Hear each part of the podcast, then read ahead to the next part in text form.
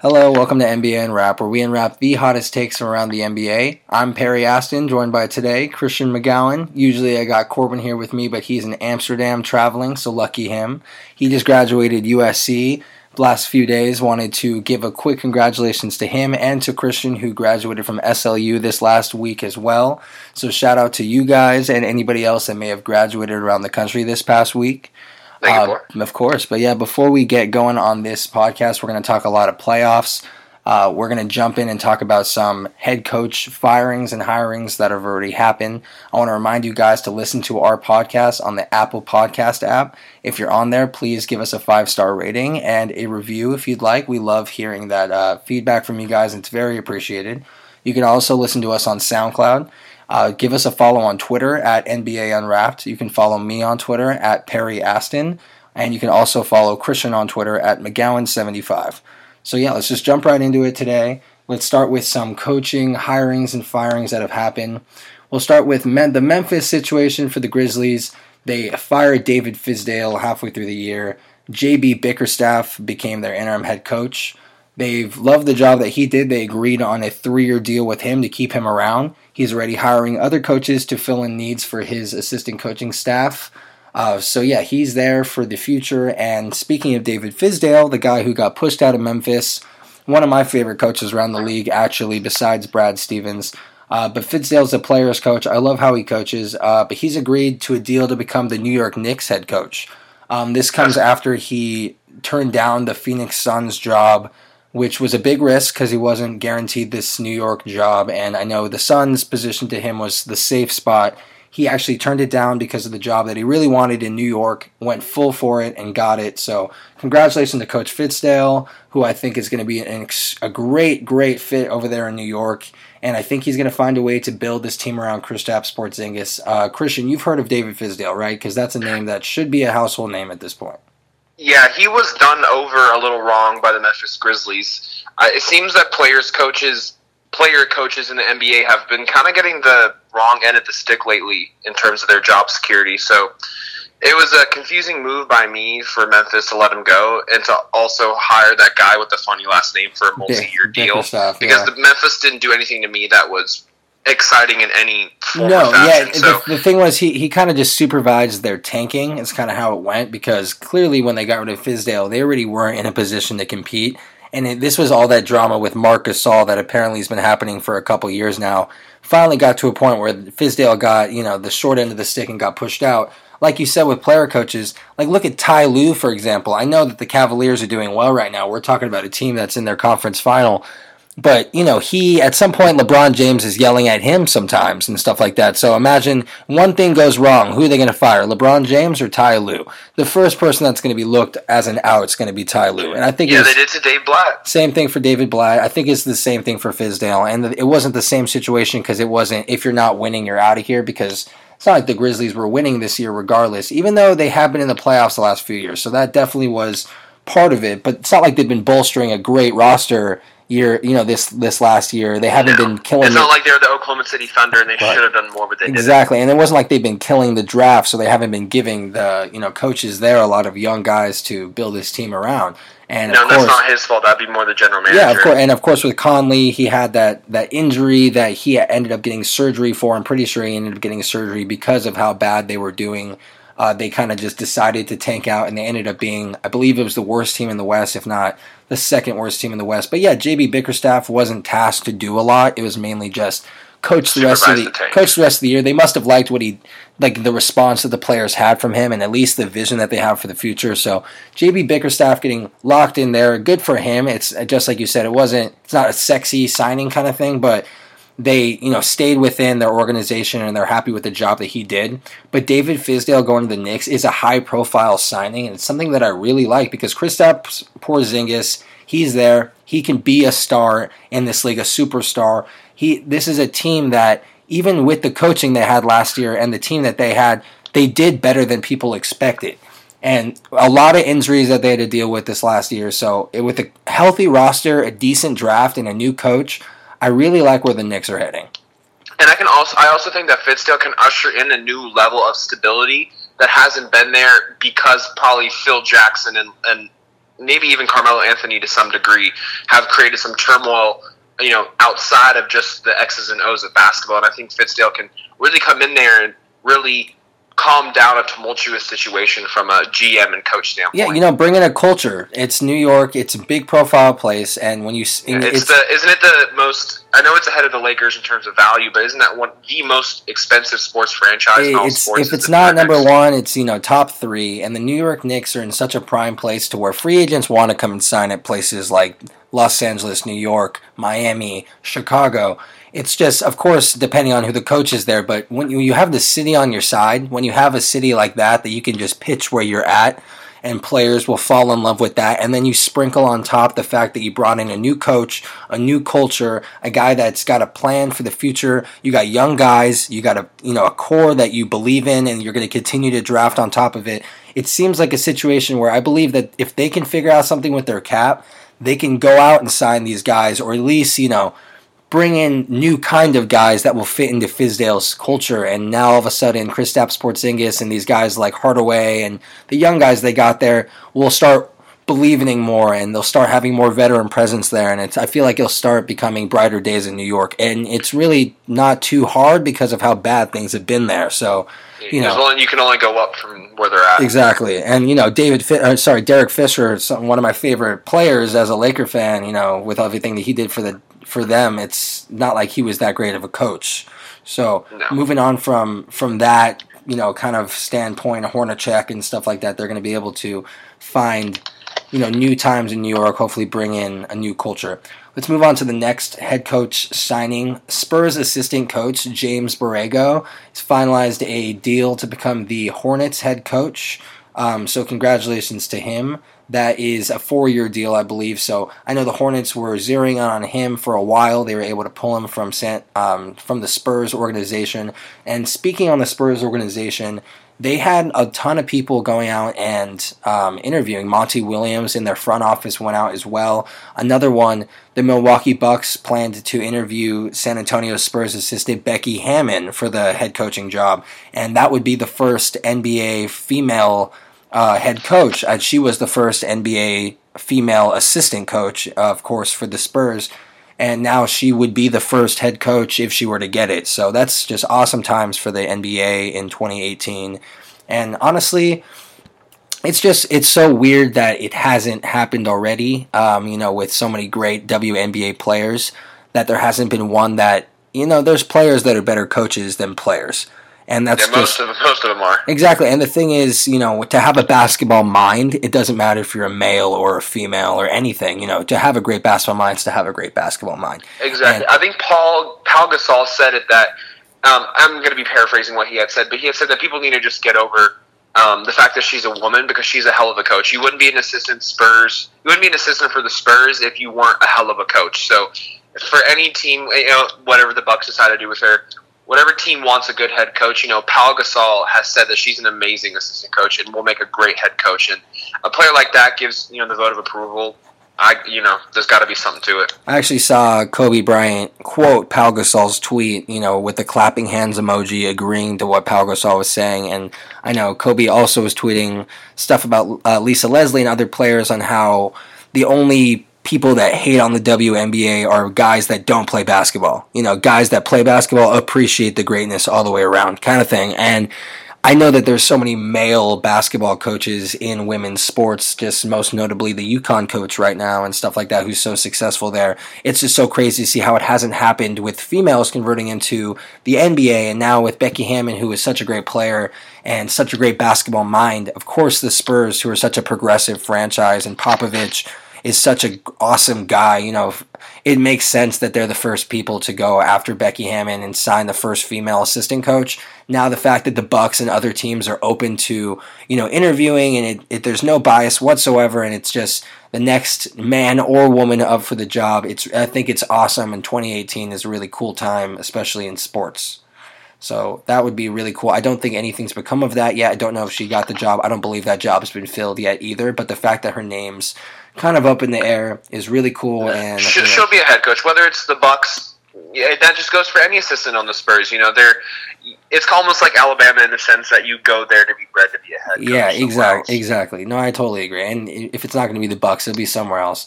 Um, let's move on to one more hiring, uh, or at least announcement of a new head coach. The Atlanta Hawks announcing Lloyd Pierce as their head coach today.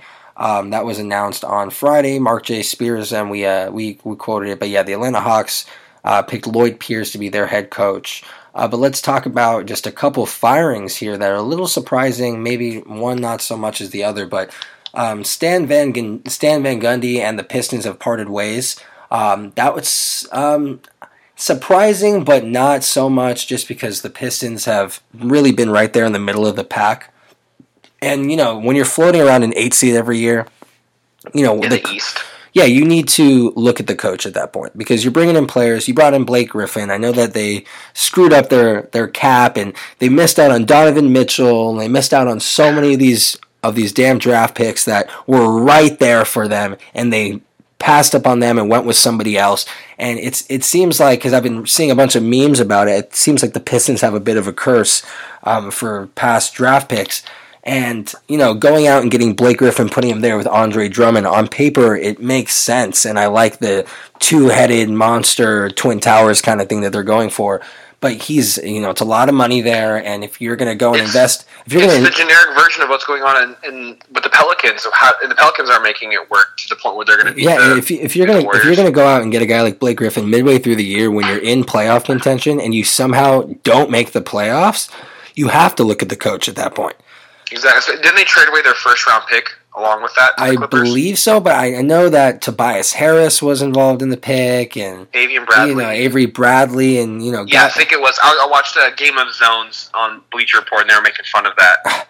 and it's not that trade. because they gave up a lot. You know, you, you that's you invested into a winning now kind of you know mindset, and even though the Pistons don't have the roster to compete in the playoffs, they're in the East, and they could have at least been in the position like the Bucks. You know what I mean, where you gave the s- depleted Celtics at that point a run for their money and took them almost to and almost beat them. It could have been them, you know what I mean, and it just seemed like it's got to be the coach at this point. Stan Van Gundy, I think he's going to be a coach elsewhere, but if not, I think it'd be cool to have him broadcasting with his brother. Don't you think? I know Jeff Van Gundy's in the box right If now. not, um, I, th- I wonder what Blake Griffin was talking on. I couldn't quite remember, but he. I mean, it's the same kind of thing with Fizdale. They fired him, but all the players are like, I don't necessarily agree with that. They they they really like Van Gundy, so I think he's going to run the, the NBA coach carousel one more time before he goes to broadcasting. But when he does go to broadcasting, interviews that I've seen from him, you know, with how lively he is, I Yeah. think he'll do amazing in broadcasting from the sense that he has the background and the personality to be. Yeah, definitely interesting. I mean, if Stephen A. Smith Yeah. can get paid, Yeah, um, and then why with, not him? with his brother, that could be like a really cool segment, the Van Gundys or Yeah. whatever. You know what I mean? that would be pretty cool. But uh, ESPN, make it happen. So one more firing that's a bit surprising. Not, I mean, not really in regards to the same kind of mindset, and you gotta you gotta blame somebody. You got Dwane Casey, the Raptors head coach, and this is a situation that the Raptors have been getting owned by LeBron and the Cavs in the playoffs in the past couple years. So, you know, Dwane Casey is a hell of a coach. And the funny thing is, Raptors head coach Dwane Casey the, was the 2018 recipient of the Michael H. Goldberg NBCA Coach of the Year Award. Um, the National Bas- Basketball coach announced that on the 9th, and then he went and got fired on the 11th. So God. it's just, that's so. no one's safe. That's the such a- ramifications of having LeBron James in the East. When you're not cutting it like that, everyone's job is on the line. and it's it's su- it's such a cutthroat business, and you see it in times like this because it's nuts. He won the he won that award, and two days later he's jobless. So it's crazy to see that there is no such thing as job security when you got a guy like LeBron James that's able to run through your team like that, and the team just lays down in the playoffs against him, and they they can't win at all. It's it's really weird to see, but yeah, clearly this is the same spot. Who are you gonna do? Blame DeRozan and blame Lowry and blame Ibaka? No, who are you gonna do? Yeah. Yeah, blame blame Drake. Like you got to blame the coach at this point, and just he becomes the short end of the stick again. And although he won that award, it doesn't matter because with the Raptors, they're in they were in the mindset they were the number one team in the East. They I I put them in the finals with my predictions, and I've been saying this for months. I sat there and watched them get depl- just destroyed by LeBron James. Absolutely, it's. Absolute LeBronto. And I don't know if you guys saw our on Twitter. Please take a look. We said, you know, the internet always wins. It was it said like "Welcome to LeBronto," and it had like four other uh, memes about LeBron and Drake and Toronto. It's super funny. We got a ton of love on that on Twitter. So go take a look if you haven't seen that already. It's hilarious. But yeah, so that's that's about it for our head coaches, our head coach carousel so far since our last podcast. But just crazy to see how the season's not even over yet, and there's already so many firings, so many hirings. It's in such a cutthroat business. Um, but yeah, speaking of the, I want to bring up a quick thing about the Raptors since we were talking about LeBron and the Raptors, of course. LeBron James averaged 11.3 assists per game in the second round against Toronto, and that's the most he's ever averaged in a single playoff series in his entire career. 11.3 assists. He's playing like a point guard, like a floor general. You know what I mean? And you look at these numbers, this is LeBron James against the Raptors backcourt. And the Raptors backcourt, Kyle Lowry, DeMar DeRozan, two All Stars, against LeBron James, one player. In the whole series, LeBron 123 points and the backcourt 136. Field goals, uh, they each had 52 made field goals. LeBron had 52, and the two of them together had 52. Uh, LeBron's field goal percentage was better. He was at a 96 shots compared to 105 for them. Um, LeBron had 31 rebounds. The two of them combined had 30 rebounds. LeBron had 41 assists. The two of them combined had 42. The numbers were practically identical. Like you're looking at a, a player comparison here, and you're looking at one player versus their two best players on their entire roster combined. That is baffling to me. First off, I'm not sure if I'm more impressed with LeBron James and the numbers that he put up on the left, or if I'm least impressed with the numbers that the two of them put together on the right.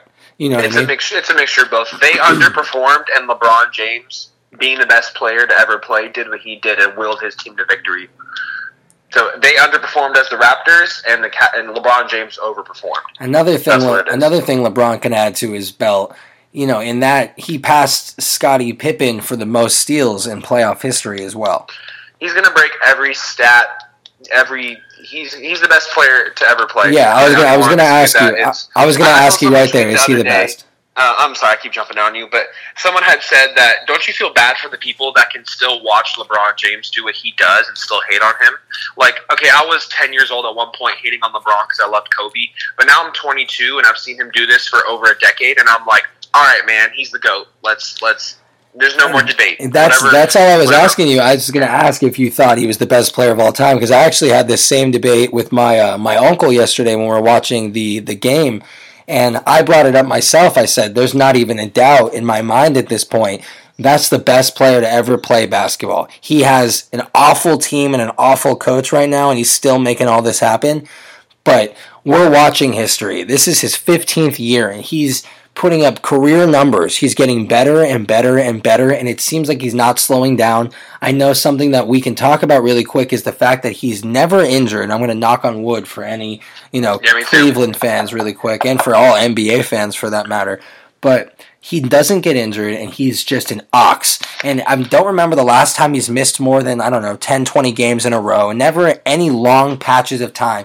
And he goes to the finals pretty much every year, if not pretty much the conference finals. He's adding so many more games to every single season. And every year he comes back and he's just as good from the bat all the way into the end. He's so conditioned and so amazing that we're all looking at it casually now. And I think every once in a while you just take a second and stop and really look at it and say, whoa. You know what I mean? This Kobe made the craziest shots I've ever seen, and Kobe might have been one of the most, if not the most clutch player of all time when you have to give the ball to someone for the last second shot of the fourth quarter, like you said, as as you know, Laker fans, we loved Kobe. It was Kobe versus LeBron when we were kids, but it's not like that anymore. You know, Kobe was great in his own right, amazing. And, you know, Michael Jordan is the best of all time, and that's what everyone is conditioned to think. But now everyone is questioning themselves because even guys, you know, grown men that were able to watch the Michael Jordan days and really process it correctly, they're still sitting here saying, whoa, you know what I mean? I don't know if they're if he was as good as this, and this is a different time now. This is yeah, is and the old, it's always the old heads that want to say it was better back then. And if they're saying that, you know LeBron James is truly great when you can have the generation that never wants to give anything up admit that this young guy is just great, greater than the guy that they loved. Yeah, I, I totally agree, and I I have to say he's the best player to ever play, and he's the most mesmerizing player you know to ever watch because he just runs down the court and it's you see people get out of the way or he'll just man his way to the hoop. And watching this playoff series alone against the Raptors and those game winners that he was hitting there was two different game winners. One was a three point shot that looked very Kobe esque or you know MJ because you don't think oh LeBron with the game winning three he's such a powerful player, but he's shown that he's got that outside shot down and he got it when it when it mattered most. He went back there and just really it was so impressive to see that shot because the second game winner, I, it was more expected. Ty Lue actually made his first good coaching decision of the entire year and didn't call a timeout to advance the ball to half court. He let LeBron take the ball up the whole length of the court to create space because if they were bunched up in a half court set, you know, they would have been able to stop LeBron James or at least put him in a position where he didn't have a full head of steam. But Ty Lue decided to let him take the ball the whole way. And so LeBron was sprinting down, and whoever picked him up on defense, it didn't matter because it just took LeBron's massive body to bump one way or the other, or one Euro step, or anything like that. And just how fast and how big he was, he created space for himself, at least gave him a chance for, uh, you know, a mid range shot. He made this like floating bank shot as when falling out of bounds like it looked like it was nothing. And he just, for the second time in that series, jumped up on top of whatever you would call it there, the scoreboard or whatever, and just pounded his chest and you know looked at Cleveland and it looked like a Greek, you know, Greek god looking at like the people below him kind of thing. And the whole city is reaching out, mesmerized because you know they're witnessing greatness, they're witnessing history, and uh, we just had to do a quick shout out for LeBron because you know as much as I keep debating if he's the best of all time, there's not even a question anymore. He's the king. He's the he's the goat. just he, recognize yeah. it and enjoy the period of basketball that we're living in. Just like you said, I feel bad for the people that still find a way to hate on LeBron James. No matter what fan you are, you got to sit here and kick your just feet, enjoy basketball. kick your feet up, and say, "Oh my, oh my God, what is going on?" You know what I mean? So yeah, I agree. Let's talk a little bit of NBA Finals, and we'll We'll talk about the current series going on right now. It's the conference finals. We got Houston and Golden State, the one and two seed in the West. In the East, we got the number two seed and the number four seed, Boston Celtics and Cleveland Cavaliers. Are you surprised by these four? Not at all. Not at this, all. You could have drawn this up this time last. As soon as Kyrie Irving was traded to the Celtics, this is what and that, and that, you could have told me, I would have told you this is maybe not the seeding correctly, like what they would have finished at, but definitely the teams I would have had it correct. Yeah, no, and the crazy thing is that Boston's doing this all without Kyrie Irving and doing it all without Gordon Hayward. They've done everything without Gordon Hayward. He hasn't even really been a part of this team. He got injured in that first game so quickly, so gruesomely. But Kyrie was such a vital part of this team, and then for this whole playoff run, they've had to figure it out without him. And it just is such a testament to Brad Stevens, who I think is the best coach in the league. Um, Popovich is the best coach of all time, but right now we're witnessing a coach on the rise. He's in his 30s, I believe, still, and he's so young, and he's got championships ahead of him for sure. But to see what he's been able to do with this roster and Jaylen Brown and Jayson Tatum, who you we all have to remember is 19, I believe he just turned 20, playing like a seasoned veteran in these playoffs. It's so crazy to see these players stepping up. Al Horford and even Morris. So these guys are playing so much bigger than themselves, and it's such a and just like I know Corbin always says, and I with Jay Crowder and Isaiah Thomas and a lot of players that leave the Brad Stevens system have a tough time adjusting for a second because of how easy and fluent it is to play under Brad Stevens and how he makes players better than they are. A lot like the Utah Jazz coach but Brad Stevens does it on another level. I think he can seriously take a G League team into the conference finals. I'm not even kidding at this point because it doesn't matter who he has got on that team. And I'm not knocking the Boston Celtics at all right now because Rozier is playing out of his mind and Tatum and Jaylen Brown, all these guys. But this, you know, Brad Stevens is anchoring this whole thing, and ne- I haven't seen one play with Ty Lue. I'll watch a, Caval- a Cavaliers game and be so frustrated half the time, and I hate. I'm so biased towards him because I don't like coaches that have no control over their teams, and seems like it's mainly just LeBron's coaches. But it's I'll, I'll question half of his calls. I'll say, "Oh my God, what are you doing?" You know what I mean? Advance the ball, put him in. Why are you making these rotations? What you know? What's the point of It, these? it seems like they win in spite of him. Yeah, it's almost like you're, because of him. yeah. Some games he'll help, but some games it's like you're fighting against your coach. And but Brad Stevens, it feels like no matter what game that they're in, they're always in it because they have a mastermind coaching them. So that's a huge reason why they're still in this conference finals. And hold on, why they're up one to zero on the Cavaliers. They didn't just go up one to zero on the Cavs. They absolutely destroyed um, Cleveland in the last game. It was depleting. Not one Cavaliers player scored 20 points, including LeBron James, this last game. So, you know, 108 to 83. Such a depleting game one. And, you know, right now, Boston's coming out to a quick lead. And that's what they needed because with LeBron James, you saw with Toronto, it doesn't matter how good your team is. You let LeBron come out early, you may never see a win. You, you True. may you may never come back from that. You get a, a quick lead on LeBron. He's fighting from behind. At least you got him with his back up against the wall, and you have a chance because you've gotten out to a quick lead. I think if LeBron's out to a quick lead and you're trying to chase LeBron, good luck.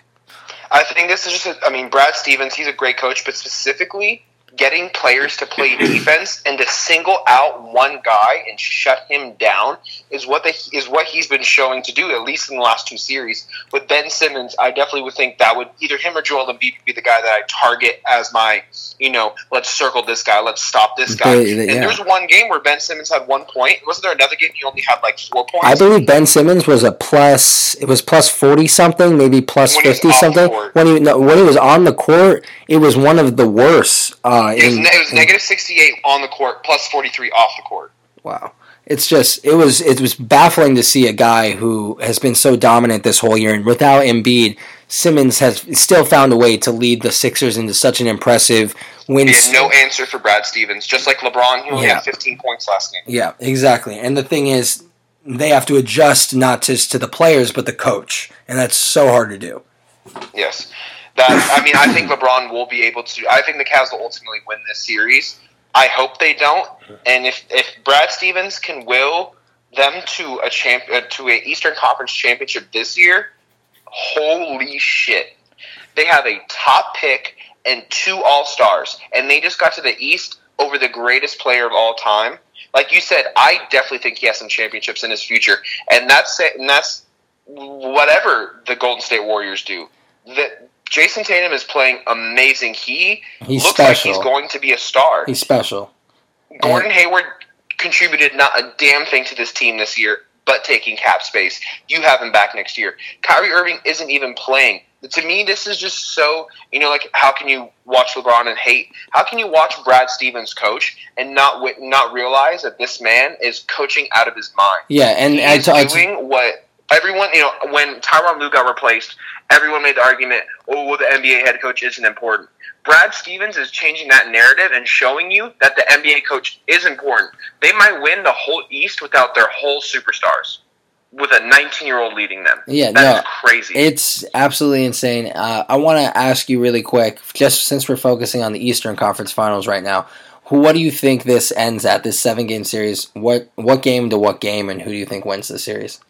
I think it goes seven games, and LeBron barely squeaks it out. You think so? And then the Warriors just gentlemen sweep them. wow, you think it's gonna be 4-0 in the finals against the Warriors? No, gentlemen sweep is when the other team lets you win one. Oh, okay, okay. Because that's Um, what the Warriors do. They're gentlemen. We'll let you get one. We'll let you win one at home. Sell some tickets. Sell some hot dogs. We'll help you. But we want an extra home game to make our money, and we'll help the NBA get another That extra is- game. Because the Warriors, they're gentlemen. They know it's a business. I like they're gonna let you win one. I like that. I actually never heard of a gentleman's sweep before. I like that. Yeah, my, I think my dad. I, maybe credit my dad for making that up, but uh, It, he's the one seems, who had told it seems that. like a dad dad term. yeah, Thanks, super dad thing. thank you, Mr. Megowan. Uh, so so yeah, I'm gonna go the opposite of you. Actually, seven games, four games to three, Boston. I think LeBron's going to put up about two games that he just goes freak of nature, I'm going to win this series myself kind of thing. And then one of the games, Cleveland actually plays really good team basketball. And you're sitting here saying, oh, there's Kevin Love, there's George Hill, there's JR, you know, there's these guys. And they all start playing the way you expect. And then, uh, but at the, at the same time, I just don't see him squeaking out a fourth against Brad Stevens and this team.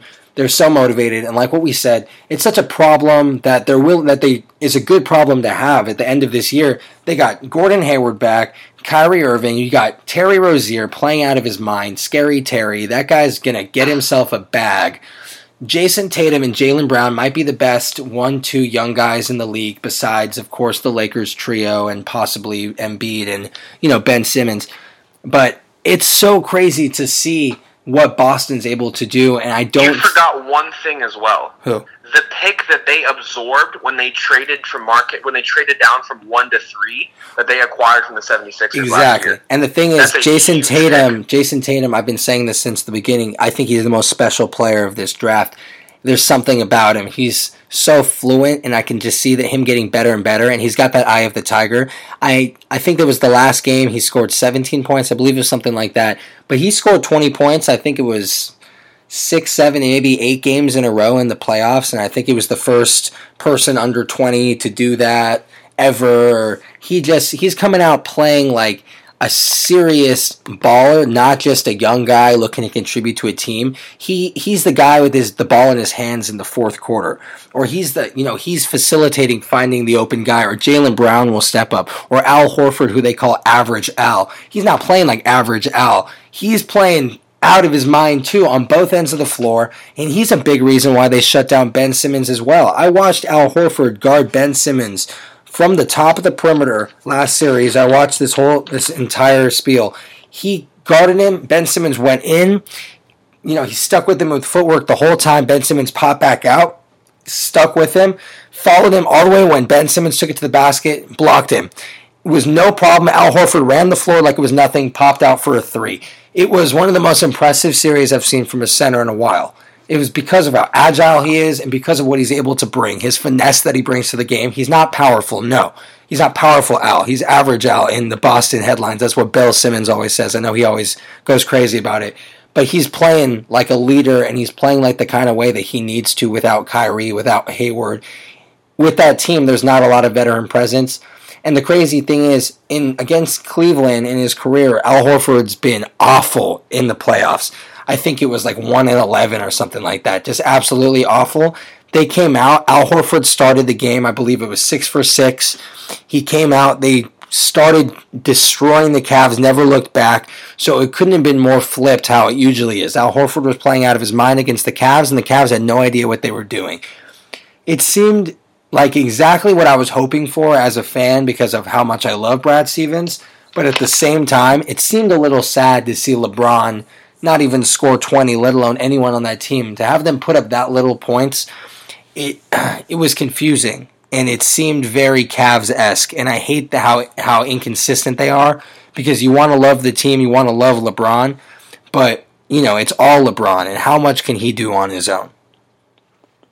I don't know. You think he's going to take him to a championship series? That's what you're saying in seven. So yeah, I think. I mean, ultimately, I think that he will get them right and they'll be able to go to the finals. The thing, but I hope I hope the Celtics make it work. I think there's a very good chance it might be like that. I just feel so hesitant because I'm the one on NBA Unwrapped that said he was actually going to lose to the Indiana Pacers in seven games, Ooh, and they, they yeah, it was my bold statement of uh, of our pod, and they actually beat the Pacers in seven games, which was surprising because nobody expected them to take the Cavs there they were a few points away from beating the Cavaliers, so I was super close to my prediction, but it seemed like, oh no, you know, LeBron James was able to barely edge it out, but he's in for a rough awakening for the rest of this playoff series. He came out, beat the number one seed four games to zero. There was no gentleman's sweep about that. He came in and tore them up. So I can't ever just feel good about doubting LeBron James because Corbin made me feel like an idiot when I did, and I definitely feel like an idiot now. So, just like I said, he's the best player to ever play basketball, and if anyone's going to be able to will this team by himself to a championship this year, it's going to be him. Um, I agree. But yeah, who knows? Because the because Boston is confusingly great right now. Uh, let's move on to the west side of these conference finals. We just did a lot of coverage on the east. I love that. We got number one versus number two. Big surprise. Houston Rockets, Golden State Warriors. No one assumed this. Everyone. I mean, shocked. I assumed it. I'm just I, I no. I was told. I was told. I was totally kidding. totally kidding. This is exactly what everyone expected.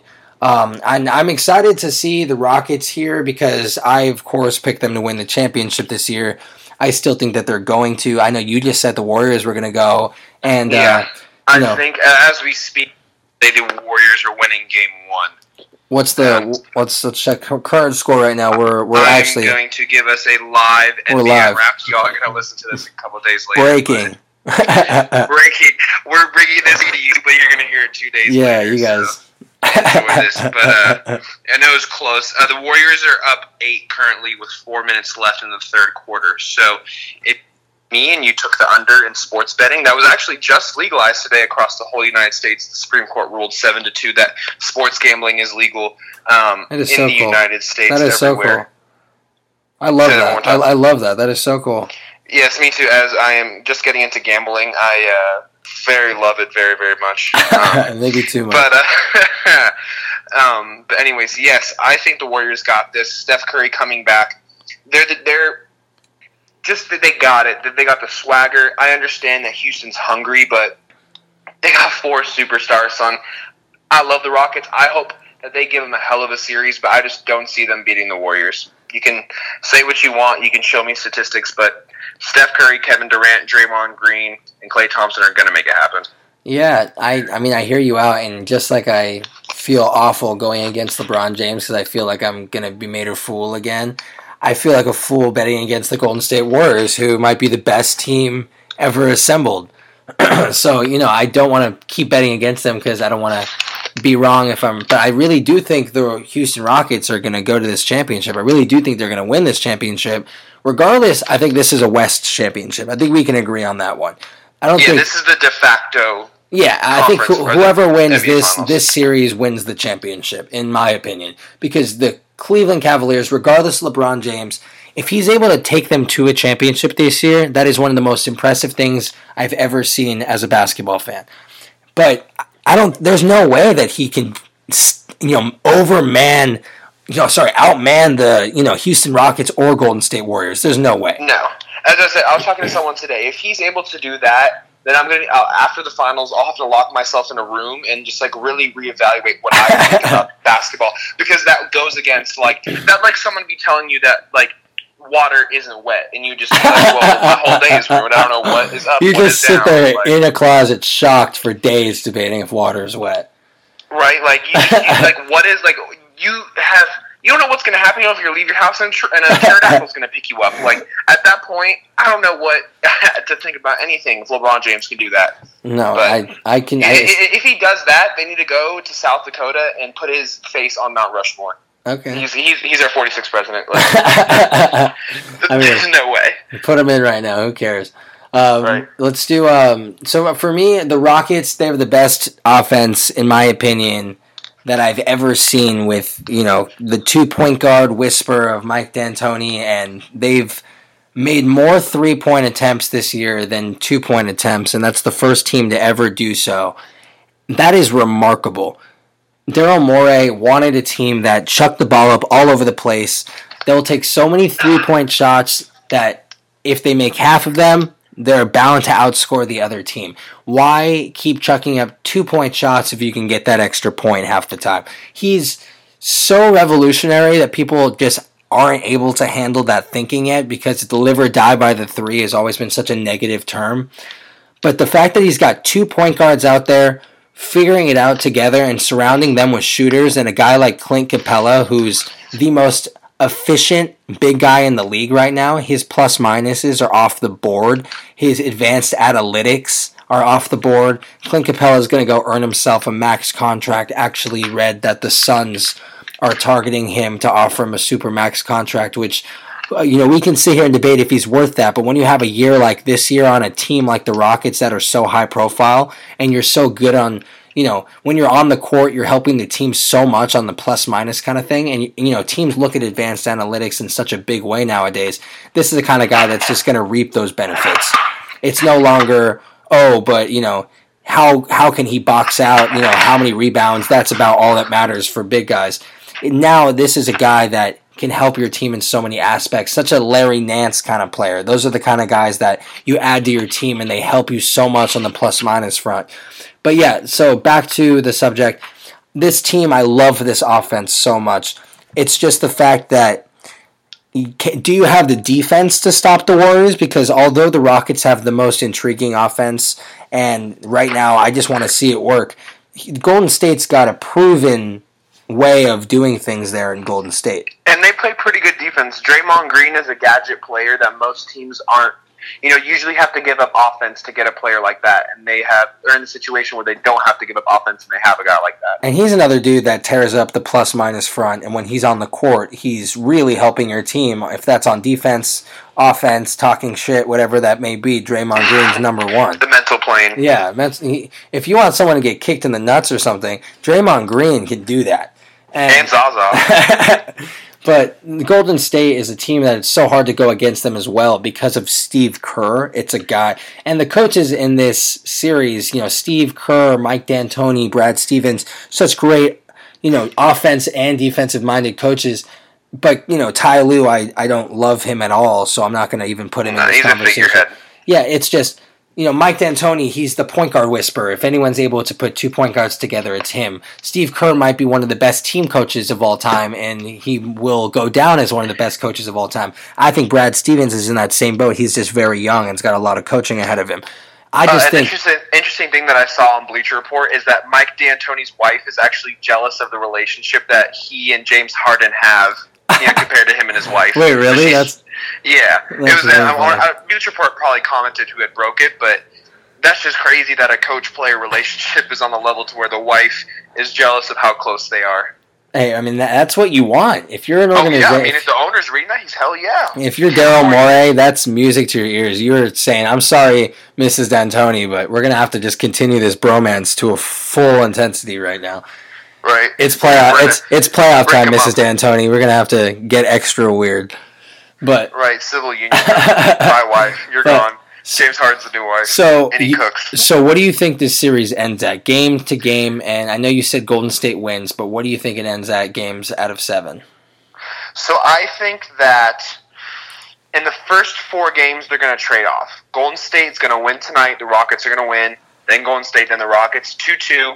That's actually I, I think that's how it's going to go. They're going to keep pinging back and forth. They're going to win. The Warriors are going to win tonight lose, win, lose, win, lose. They're going to win in seven.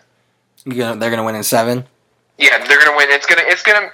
Like I said, this this is the NBA Finals. What we're watching right now. So yeah.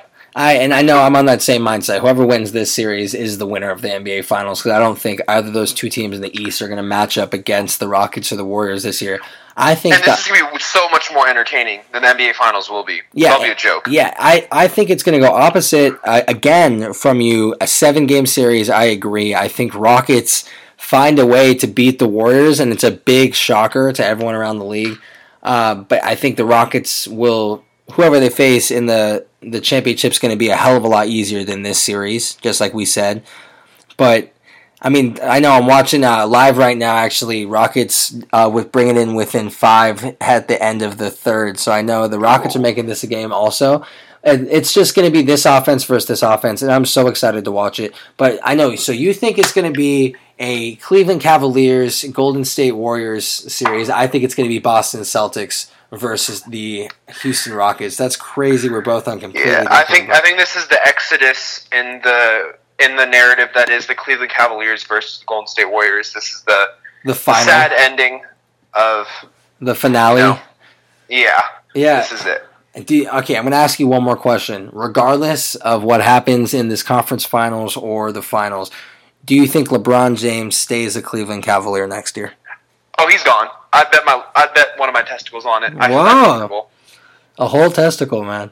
A whole one. Damn. Honestly, LeBron can name my firstborn. Or someone you can name my firstborn child if LeBron stays. I'll just name it LeBron. just to irk me every day of my life. that, um, that, that I doubted him. Yeah, I mean, No, at I just think um, there's no reason for him to stay. They're not. They're if they can't win it this year, they're not going to win it next year and the year after that. Year after that, they trade away their pick. They're long. They're. I know they have two younger players in Jordan Clarkson and Larry Nance Jr., but they're going to command much higher salaries when they hit the free agent market. And cap space is something the Cavs do not have. Part of that because of LeBron James.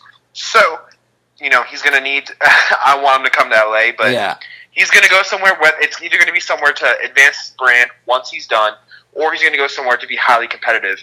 And the Cleveland Cavaliers are a place, unfortunately, that can't do either for him. So Uh, all right, let's move on to another high-profile star, um, Paul George. Who do you think he's going to be going to next year, or do you think he's going to stay put in on uh, Golden State? Or sorry, in Oklahoma City? Um, I think there's about a 50-50 shot that he stays. Um, I, I read a report also from Bleacher Report that the the uh, Oklahoma City Thunders are very committed to re-signing Paul George and to moving Carmelo Anthony. So that I think they can they'll offer him a good amount of money. I don't think the relationship is there with him and Russell Westbrook. I, as a former athlete, if I ever played with someone like Russell Westbrook, we would have it, you know, fist fights in the locker room after. Someone that selfish, I could not personally work with um, on a athletic basis. I mean, he's probably a great guy, you know, to hang out with. But It uh, just it just didn't work the way obviously they wanted it to, and when it came to crunch No. time, it just didn't I- work. That's what, I think it's a 50-50. I think that you know there's a chance that he might do a one year deal for you know what 20 mil plus. Um, you know, try to run it again with another superstar that's not Carmelo Anthony. I think he might be open to that, but there's a chance that the Lakers might get. You know, they might fill. They have two super um, two slots to sign two max people. I think there's a chance that the Lakers might fill those two slots before Paul George makes up his mind. Yeah, So I- there's a, I think there's a chance that before he figures out how he feels about coming to LA and leaving OKC, that that option, you know, whether the Lakers trade, hopefully get Kawhi Leonard, and LeBron comes, you know, maybe something like that happens to where there's no room for Paul George in LA. I'm sorry, bud. But yeah. So you just brought up another name I was going to ask you, Kawhi Leonard. Do you think he's going to be traded to the Lakers this this offseason? Is that what you're saying? If not the Lakers, then someone who's willing to offer the Spurs a, a way out from his contract. Every report that I see, it seems like their relationship between Popovich, the Spurs front office, and Kawhi Leonard had just completely disintegrated over this supposed injury that he's cleared to play, but he doesn't feel comfortable enough returning. It's so whole it's so shady and so eerie that no one knows It's anything, weird. and no one knows anything yet. I follow so many basketball sources, and a few that have dedicated themselves to finding out stuff about Kawhi Leonard. A, a lot of them obsessing over it, and none of them are able to get any answers except for that there's issues, and you know he's not happy, and he's been cleared, but he it's been a decision on on their part about his rehab and on his part about returning at a certain time. It regardless of what the reports say, it doesn't sound good. It's not no one's saying Kawhi Leonard's all good, just chilling with his wife, happy. It's everyone's questioning what's going on. I think he's out regardless. I don't know about the trade. I just don't know if you know the Spurs are going to Yeah, I, I think he won't be a Spur next year. I hope so. I think him on the Lakers makes a lot of sense, but even if not on the Lakers, him getting traded elsewhere makes a lot of sense for both sides. Yeah. But you remember when Kawhi Leonard's healthy, especially this last year, on both ends of the floor, he's such a valuable asset. He's putting up superstar numbers now, and he's getting to that point. He was only getting so good before now this these injuries have really set him back and all of this drama. So we've kind of forgot how great Kawhi is. So when he comes back, if he goes to another team, you know, they're going to have to give up a ton for Kawhi Leonard, even though it's going to be a year rental and with the hopes that you can re-sign Kawhi Leonard at the end of that contract. Still, you take that chance if you're any team, but you're going to have to give up a ton and you need to be in a win win now kind of mode. Yeah, I agree. That's why I think the Lakers they may not have enough to give up to get him. Definitely getting that pick from Cleveland is going to be the spearhead of It would offer. it would have to be what you were saying kind of before this podcast, where almost like a sign in trade with Julius Randle as well as a pick and as well as you know a- like another. Ivan Zubac or Oh, something. you probably even more than that, to be honest. Probably another core player on our team, but not anywhere, not not like Alonzo or Brandon Ingram or a Kuzma Or or, something, Kuzma, but yeah. something along the lines of like Josh, Josh Hart. Hart. Yeah, Josh Yes. Hart that you'd have to package and stuff like that, along with Zubac and you know maybe even someone else.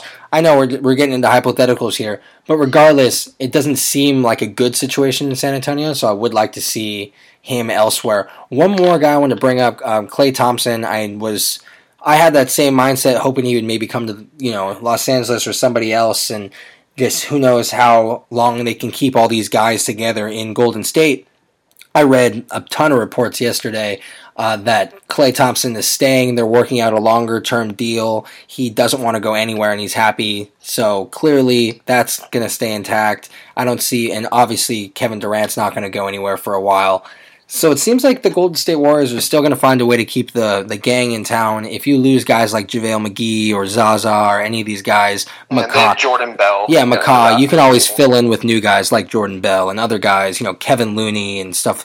You know, players of this magnitude you could always replace. But when you talk about Draymond Green and you know all of Andre these, Iguodala. I don't know if Iguodala is going to have a spot there because he I know he wants to stay and wants to continue to win championships. It's just at some point you're going to have to give up one or two players that are vital parts of your team that are on yeah, slightly bigger contracts. Yeah, uh, he's he's big. He looks young. He's a guy who looks young, but he's, he's in his mid thirties. Um, yeah, but yeah, definitely was curious about the Klay Thompson front, and I'm I read yesterday relieved all of my curiosity. He's sticking around. But wanted to get, I definitely wanted to get your thoughts on some of these stars coming out into free agency, maybe even not free agency, more trades. One more I want to ask you, of course, for our New Orleans audience, uh, Boogie Cousins. You think he sticks around in New Orleans? Yeah, I think they re-sign him, but I also don't think he'll be the same with that ruptured Achilles. Yeah, I think. Well, I think they'll, they'll, they'll do right by him. They'll sign him to a long-term deal, but he he won't be the same in New Orleans, unfortunately, guys. Unless you get Steph Curry, you're not going to win. I think we're all in the same boat there. I know Corbin agrees that he's going to resign in New Orleans because I know a lot of teams aren't going to want to take that chance on that Achilles injury. Uh, but you know the Pelicans already have a lot invested in Boogie, and he's such a big part of that community already. the The thing I like to think about is how good they are without him. And the yeah, no, the, the playoffs definitely Rondo and Jrue Holiday presently surprise presently surprise everyone. And the thing is, think about how good they can be with a half boogie, with a guy who's right. going to come back and not even be the same guy that he was. And I'm not saying that he's due for an awful career. I think he's one of the tougher players in the NBA, and I think he's going to pleasantly surprise a lot of people and chug out a really good career. I don't think it's ever going to be the the level of magnitude that we thought he was going to reach of where Anthony Davis is heading right now. But I think he's still going to be a star in this league, at least an all star. You know what I mean? Yeah, I could, I could definitely see that. But like, I, I will stick by the comment that the current formula and the current trajectory they have, they won't win unless the Warriors break up. I think a lot of teams are waiting for this super team era to pass, or of course, are loading up on the super team. I think the Thunder are just a prime example of that, trying to duplicate what they did and bring in, you know, try and do the whole Miami thing and have the Dwyane Wade was Russell Westbrook, and they brought in the two guys like Bosh and LeBron, but they brought in Carmelo and uh, PG. So it's it's just a repeat of each other. But I think nowadays it's cool to see teams like the Lakers who are building from within and the 76ers and teams that are pleasantly surprising, you know, fans around the league. And you're able to see, I think the draft is becoming more relevant again.